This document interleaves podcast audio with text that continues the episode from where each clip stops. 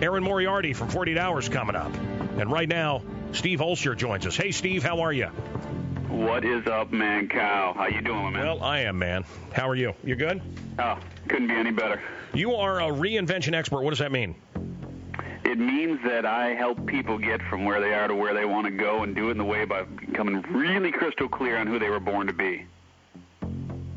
How do you do that? Well, I got to tell you, man, there's, uh, there's a, I mean, I'm all fogged of... up. You know what I'm saying? Brother, no, no, no. I, I really mean it. I'm all fogged up. I, I, you know, I got kids. I got bills.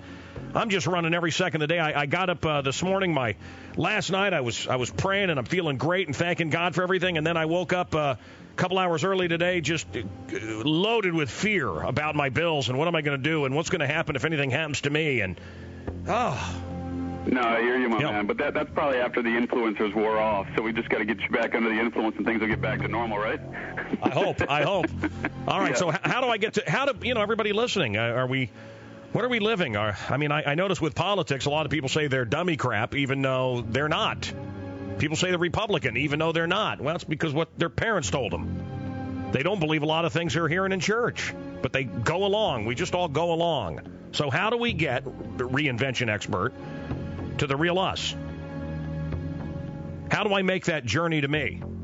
I know you have a step-by-step guide for people who, you know, who want to become who, you know, they were born to be. How do we do that? Well, the first and most important question you got to answer, as I call it, is what is your what?